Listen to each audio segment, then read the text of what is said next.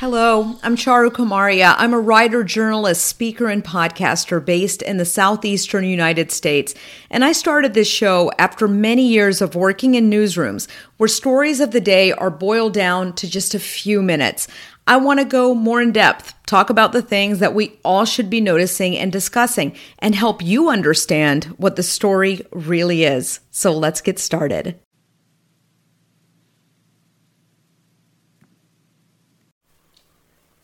Welcome to this week's episode of the Story with Charu podcast. My guest today is John Dabrowski, the co creator of Local, a Pawleys Island, South Carolina restaurant noted for creating really inspired dishes using locally sourced ingredients and serving all of these great this great food in a very inclusive environment where everybody is welcome.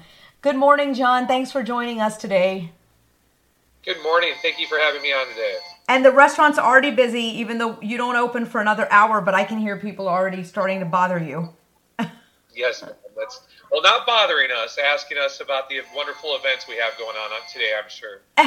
that's right. What what a way to rephrase that, right? So tell me how you got into this business. What what led you to sort of go into hospitality and food? Um, well, growing up, my my mother uh, she worked three jobs most of the time throughout my high school and, uh, and middle school careers. So she was always working at night. So if I wanted to eat, we'd cook dinner for I cook dinner for the family. So started cooking um, at a young age and found the passion for it and um, ended up going to any University for college because I figured that'd be the best way for me to be able to, you know, uh, make something of myself and was able to get a scholarship from the Army to go to college, uh, which uh, ended up not finishing the path that we uh, that I started by an injury I, I, I took um, during the Ranger Challenge competition. Um, but then I realized that you know any, any university was not um, you know a regular university was not going to be what I wanted it to do. Um, so I went to culinary school up in uh, Chicago at the Cooking and Hospitality Institute of Chicago. Wow! And then what brought you to the coast of South Carolina? Uh, well, I was very lucky. I won a Junior Culinarian of the Year from the American Culinary Federation um, very early on in my career when I was up in Chicago, and that opened up many doors for me. Um, as soon as I was a chef in the city and we had our first snowfall, and I had snow up to my my side mirrors, that I was like, and I had to put my resume out there all over throughout the country. And I was offered to travel down to Florida to work down in Bradenton, Florida, as a country club chef um, down at Bradenton Country Club and so once I left the snow, I never really went back up. And I've been very fortunate to to pass my career through some great country clubs in the southeast and southwest side of Florida. Um, before DeBordieu actually brought me up here, which is a great private club uh, between Pawleys Island and Georgetown. So they brought me up here to be their banquet chef 15 years ago. Wow. So when I was, I've eaten at your place a couple of times, and what struck me is in this in this area, this part of the country where so much is seafood based and not necessarily always the best quality seafood. But I was so impressed with, I'm a vegetarian, how many vegetarian and vegan dishes you had. Why did you guys decide to do that? Well, you know, we opened up in the worst time ever to open up a restaurant in August of 2020. Um, in order to do that, we live in a very great um, community with the awesome diversity of great restaurants but we had to figure out what our niche was going to be to get people to come out in the worst time in the history of going out to restaurants um, to, to try something different. So when people were going out during that during the pandemic, they were going out to restaurants that made them feel brought back that memory of what that, that good feeling they were looking for. Well, we didn't have that. All we had was failed restaurants in this building before us. So we had to not only overcompensate uh, from the restaurants, you know, the seven or eight that have been here in the last 10 years, um, and overcompensate that by reinventing what we were going to do in this space. And one of those things was going to be, you know, our, our, our concept is to welcome everybody. Well, that's not just, you know, as opposed to, you know, just who you are. It's also, you know, nobody wants to go to a restaurant and, and feel like they're put out because they have dietary restrictions or they're vegan or they're vegetarian or they're gluten free or they, are they, or they can't eat eggs or they can't eat dairy. So, you know, um, it's really important to me to train all the staff and make sure they're all aware that we can give people a place to come and not have to search the menu for the items or get the vegetable of the day. And that um, that really helped us get people in the door, and um, it was a big part of what we're doing. And then, you know, what's interesting about your restaurant that I thought was so cool was I could get something vegetarian with a protein, which you're right. Like a lot of times in that part of the country, you've got to go just to the sides and hope they don't have bacon fat. But my husband, who eats everything and is a hunter, got he he says the best crab cake in Pawleys Island with the most amount of crab at your restaurant, which is so interesting that you could do both so well.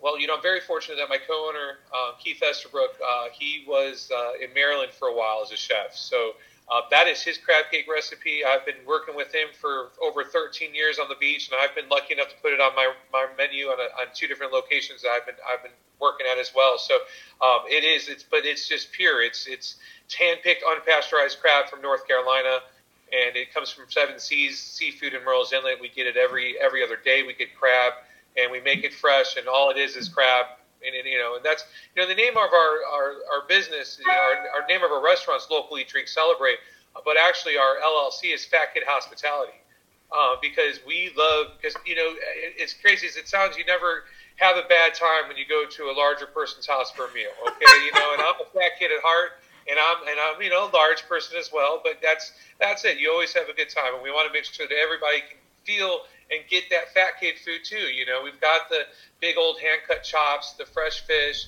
um, and all you know, and our and our, our Sunday fried chicken for those. But we also have the Brewers Bowl, which is became our most popular dish, and and that was just developed for us to, by our, our co-owner Keith to be able to be a really hearty dish that you can eat and not have to put a protein on it. But if you are a meat eater, you can throw some you know, chicken or shrimp or something on it as well. I'm glad that you brought up Fat Kid Hospitality. I wanted to ask you about that, how you got to that name. Well, it's, it's definitely, you know, uh, my co-owner and I, we've been friends for 15 years and we've had dinner parties at our house. And, and, you know, like I said, you never have a bad time with you know southern hospitality is a big thing you know but if you go to a big person's house and I, I, know it's a horrible thing to say but you know what it's like the santa claus fat and jolly you know it's the same it's in my mind that goes hand in hand no i agree with you because i've always said i mean don't you remember there used to be a say, saying don't trust a skinny cook you never trust a skinny chef. That is exactly true. That uh, Chef Paul Prudhomme, I believe, used to say that. If I'm correct. Yeah, and I mean it's true because even you know, to be like we use this term foodie a lot, and we talk about foodie, but to really love food, to really savor, to enjoy, to recognize somebody's done a good job with this. You know, they've done something maybe I can't do, or maybe I've done something, you know, in my home kitchen that really, you know, you put your foot in it. I mean, you know, just like they say in the black community, it's it's really it's a thing. If you're into food, you get it. Like, um, and it doesn't have to be fancy necessarily or expensive, but I, I feel that. I feel what you're saying with the fat kid hospitality. you know, definitely. Um, and tell me a little bit about um, why the it, the very inclusive environment. This is something that I saw immediately with the, the pride flags and the events that you folks host. Talk to me about making sure everyone feels welcome there.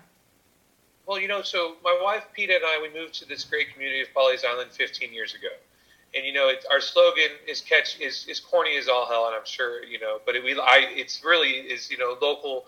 It's uh, it's more where you're from. It's it's how we make you feel, and you know, when we first moved to this community 15 years ago. Um, it wasn't the easiest trek for us. Um, you know, my, my, my position wasn't all that I was hoping it to be that I moved up here for. Um, you know, uh, Peta was not legally allowed to work because we were waiting for her, her paperwork to come in because she's a South African. Uh, she's from South Africa, and we were waiting for her citizenship to come in and all the paperwork to, to be able to let her work. So, really, would have been easy for us with the marketable skills we had to travel to a bigger market and became become a little bit more successful, a little bit more fast. Um, but there was something keeping us in this community, and there was something that was really kept us drawn to this beautiful place of Pawleys Island. And and we've always felt at home. And and we, you know, my wife Peta, all of her family's over in South Africa.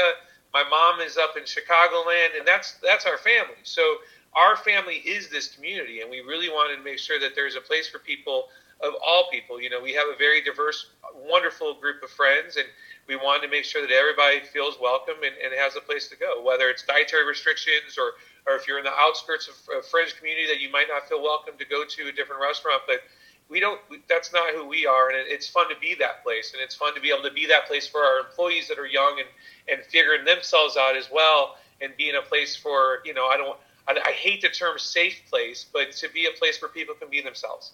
Yeah, and and what's the reaction been from members of those communities? You know. You know, um, I get a lot of uh, we get a lot of great response, and I get a lot of hate mail too. It's it's pretty awesome. It goes both ways. Um, I keep a letter. I keep one of. I'm actually looking right over my screen right now, and I got I keep a hate letter right in front of me every day to remember why I'm doing this. Um, and it's it's definitely you know um, it's it's it's it is what it is. You know, uh, we definitely uh, didn't start our drag brunches until we've been open for about two years because we didn't want to. Pawleys Island's a little bit. Uh, it's a little more of a conservative community, and and we wanted to let people know who we are and what we're doing before we do, um, you know, these more not obscure events, but these events that we wanted to do the whole time. But we wanted the community to really understand who we are. And most of the people knew us before we opened the restaurant, but we really wanted to get into the community a little bit more before we started doing these events. And the drag bunches brunches are crazy popular. Like they they it's, sell out. It's it's the most ridiculous thing you'd ever imagine. We sold 75 tickets out in less than five minutes. People come out. You know, we start we sell the tickets a month before the event. People will come in for brunch right when we open in order to get in line to buy those tickets.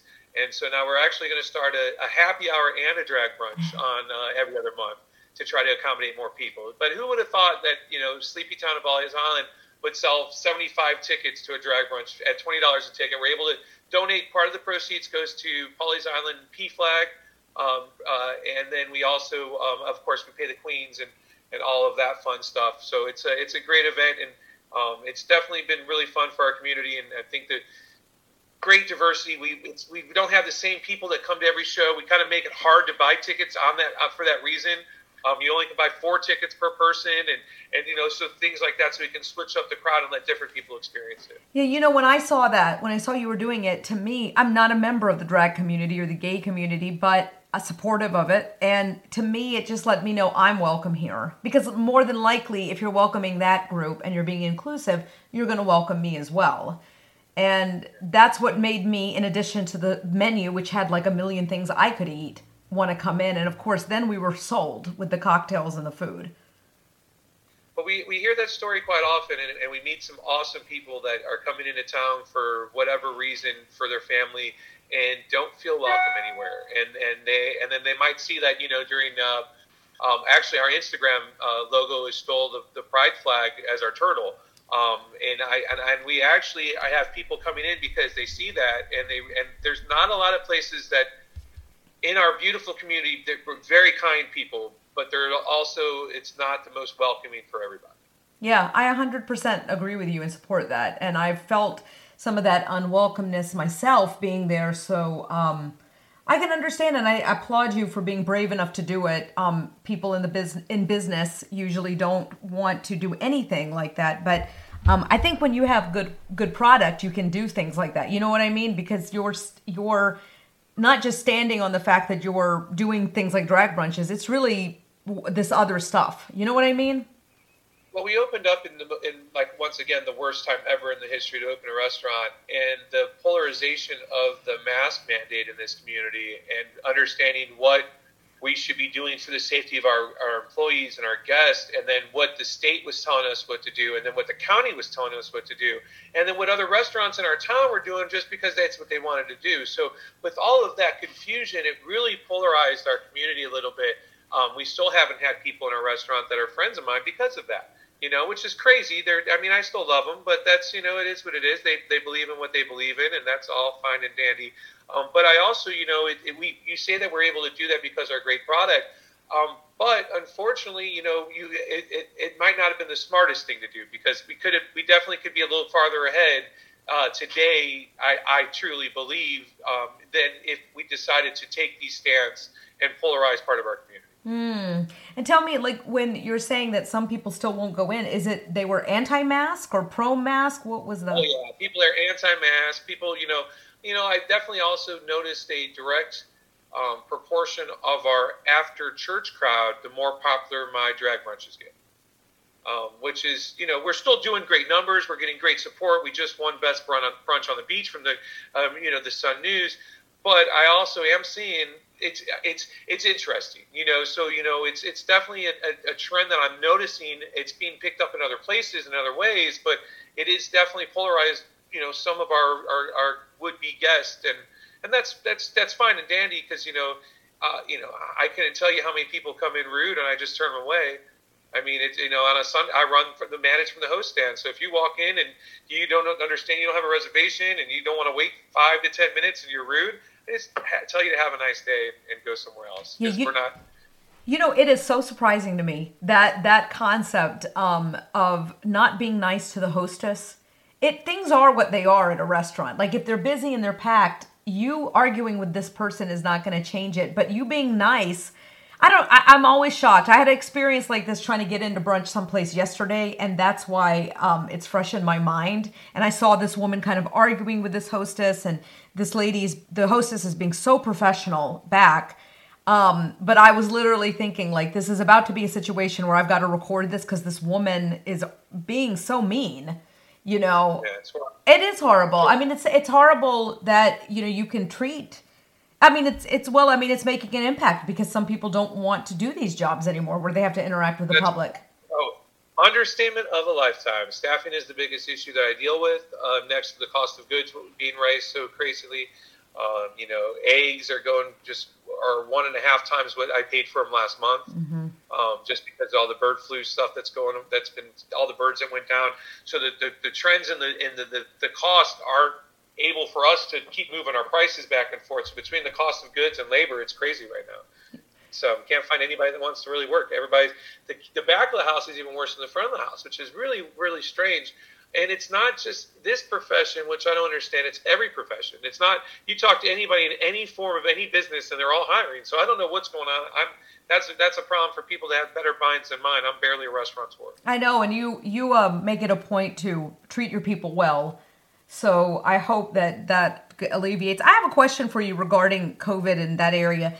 Pawleys Island, South Carolina, for anyone who hasn't been, is um, a lot of retirees. A lot, like I would say, the majority of the population is probably retired. Is that fair to say? Do you think, John, or not? I would say that it, it's the numbers are starting to go down since COVID because people are able to move here in the last couple years. But yes, it is a very fair. I would call it a, a, definitely a retirement sleepy beach town. Did you notice a change? The beginning, the polarization with COVID and the mask mandate, but then I, I kind of saw where I live that once the it started really affecting people, and you saw surge rates go up and hospitalizations, hospitals are filled, and people kind of had this reality check that no, this is real. And for some people, it's really um, impactful you know, if you survive it, you might have had to be in the hospital. And I think that changed some people at least. Did you see that any over there?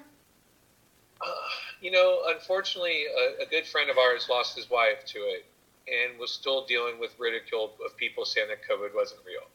Um, from friends that are that are friends that are you know people that do care about each other. But that's it's just it's a it's you know it's a weird world that we we're trying to navigate the best we can. And and, and not everybody dealt with it very well. And and unfortunately you know that the you know the stressor situations in our world show us who we really are and how we deal with each other. And sometimes that's not always the best light to see people in. You are so right about that. Um, and i wanted to ask you with thanksgiving coming up and fall what does that look like for you, John? Uh, Thanksgiving, like what? What do you? You know, you were married to somebody who didn't grow up with that tradition. So how do you guys celebrate? Um, well, we uh, we've always opened up our house. Um, you know, living as, as, a chef down in Florida and living up here and, and having people that are you know usually, you know, the restaurant world's always the the you know the, the people that are the outcasts, usually the community or or those that are you know especially live in a transient community that uh, you know people live here and move here and, and have their families otherwise. So we always usually open our house and have friendsgiving. You know that's usually our, our, our tradition. But at the restaurant, um, we do um, a uh, family style meal um, and the family style meal will be um, so like it's all you can eat, but it's like I don't know if you've ever been to like an Amish restaurant where uh, they just put all the platters of the sides on your table and you just pass it around. And that's what we did. We started doing that because we wanted to do Thanksgiving during COVID times, and nobody wants to deal with the buffet. And so in my mind, buffets are just kind of are going out. I'm not a big fan of buffet for holidays because I like the conversation at the dinner table when you say, please pass the cream corn. That's spiking up conversation with your family member, you know? Um, so we're going to, and then we also, we are, we do our last seating at the restaurant at 2.30. So all my staff will be able to be off and home with their family by five o'clock. And that's how we do our holidays. All, like you said, we talked about earlier, is we take care of our employees as best we can.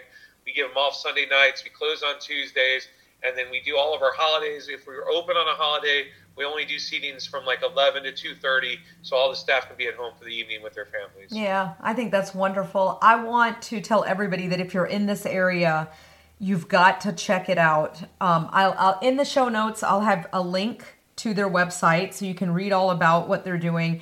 John i appreciate what you're doing. Um, i noticed right away. I think it's great. I think it's going to have a ripple effect through the area so i think that's that's wonderful well, thank you. You know, that was um, when I first started open. When I opened up, somebody called me a um, an entrepreneurial activist, and that stuck with me because you know my goal is to pay my employees a little bit more, so that way my my neighbors have to pay their employees a little bit more. You know, um, it's also I you know I'm trying to get health insurance for everybody. You can call off, you request for days off. You know, that's the things that we're trying to do to change the change the business in the kitchen. But if I, if we start it, hopefully other people have to do it as well. Yeah, they they will. I think you're doing everything right, and I think it shows in every way. Is there anything that I did not ask you that you wanted to say?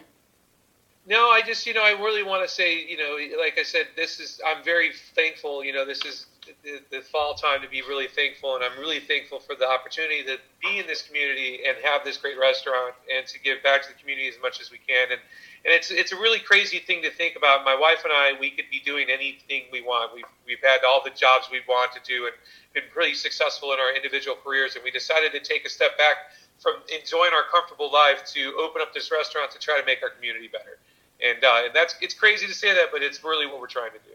Yeah. Well, I I think it shows, and I mean, we were craving your food when we came back um, and I would even joke with the family, like, I'll be back in a little bit. I'm just going to get in the car and go and uh, pick up some boiled peanuts and some other stuff at the local, and then I'll be right back. Um, so we, it's it's phenomenal. People check it out, see what he's doing. And John, um, thank you and bless you. I hope that you have continued success in this. Thank you for taking the time and chatting with us today. And um, I'll have all of the information regarding the restaurant in the show notes. And until next time. I hope that you find something that makes your soul light and happy. You can support this show by subscribing it, liking it, and sharing it with others. And you can also follow the show on Instagram at the story with Charu. That's on Instagram. It's all lowercase, all one word at the story with Charu. That's where I post pictures of our guests. And I also have um, more fresh takes about current events that we really can't get to in a podcast format and sometimes just random things from around the globe or just everyday life. You can also find more information about me on my website, charukumarhia.com. That's C H A R U K U M A R H I A dot com. Again, that's also one word. And until next time, I hope that you find something that makes your soul light and happy.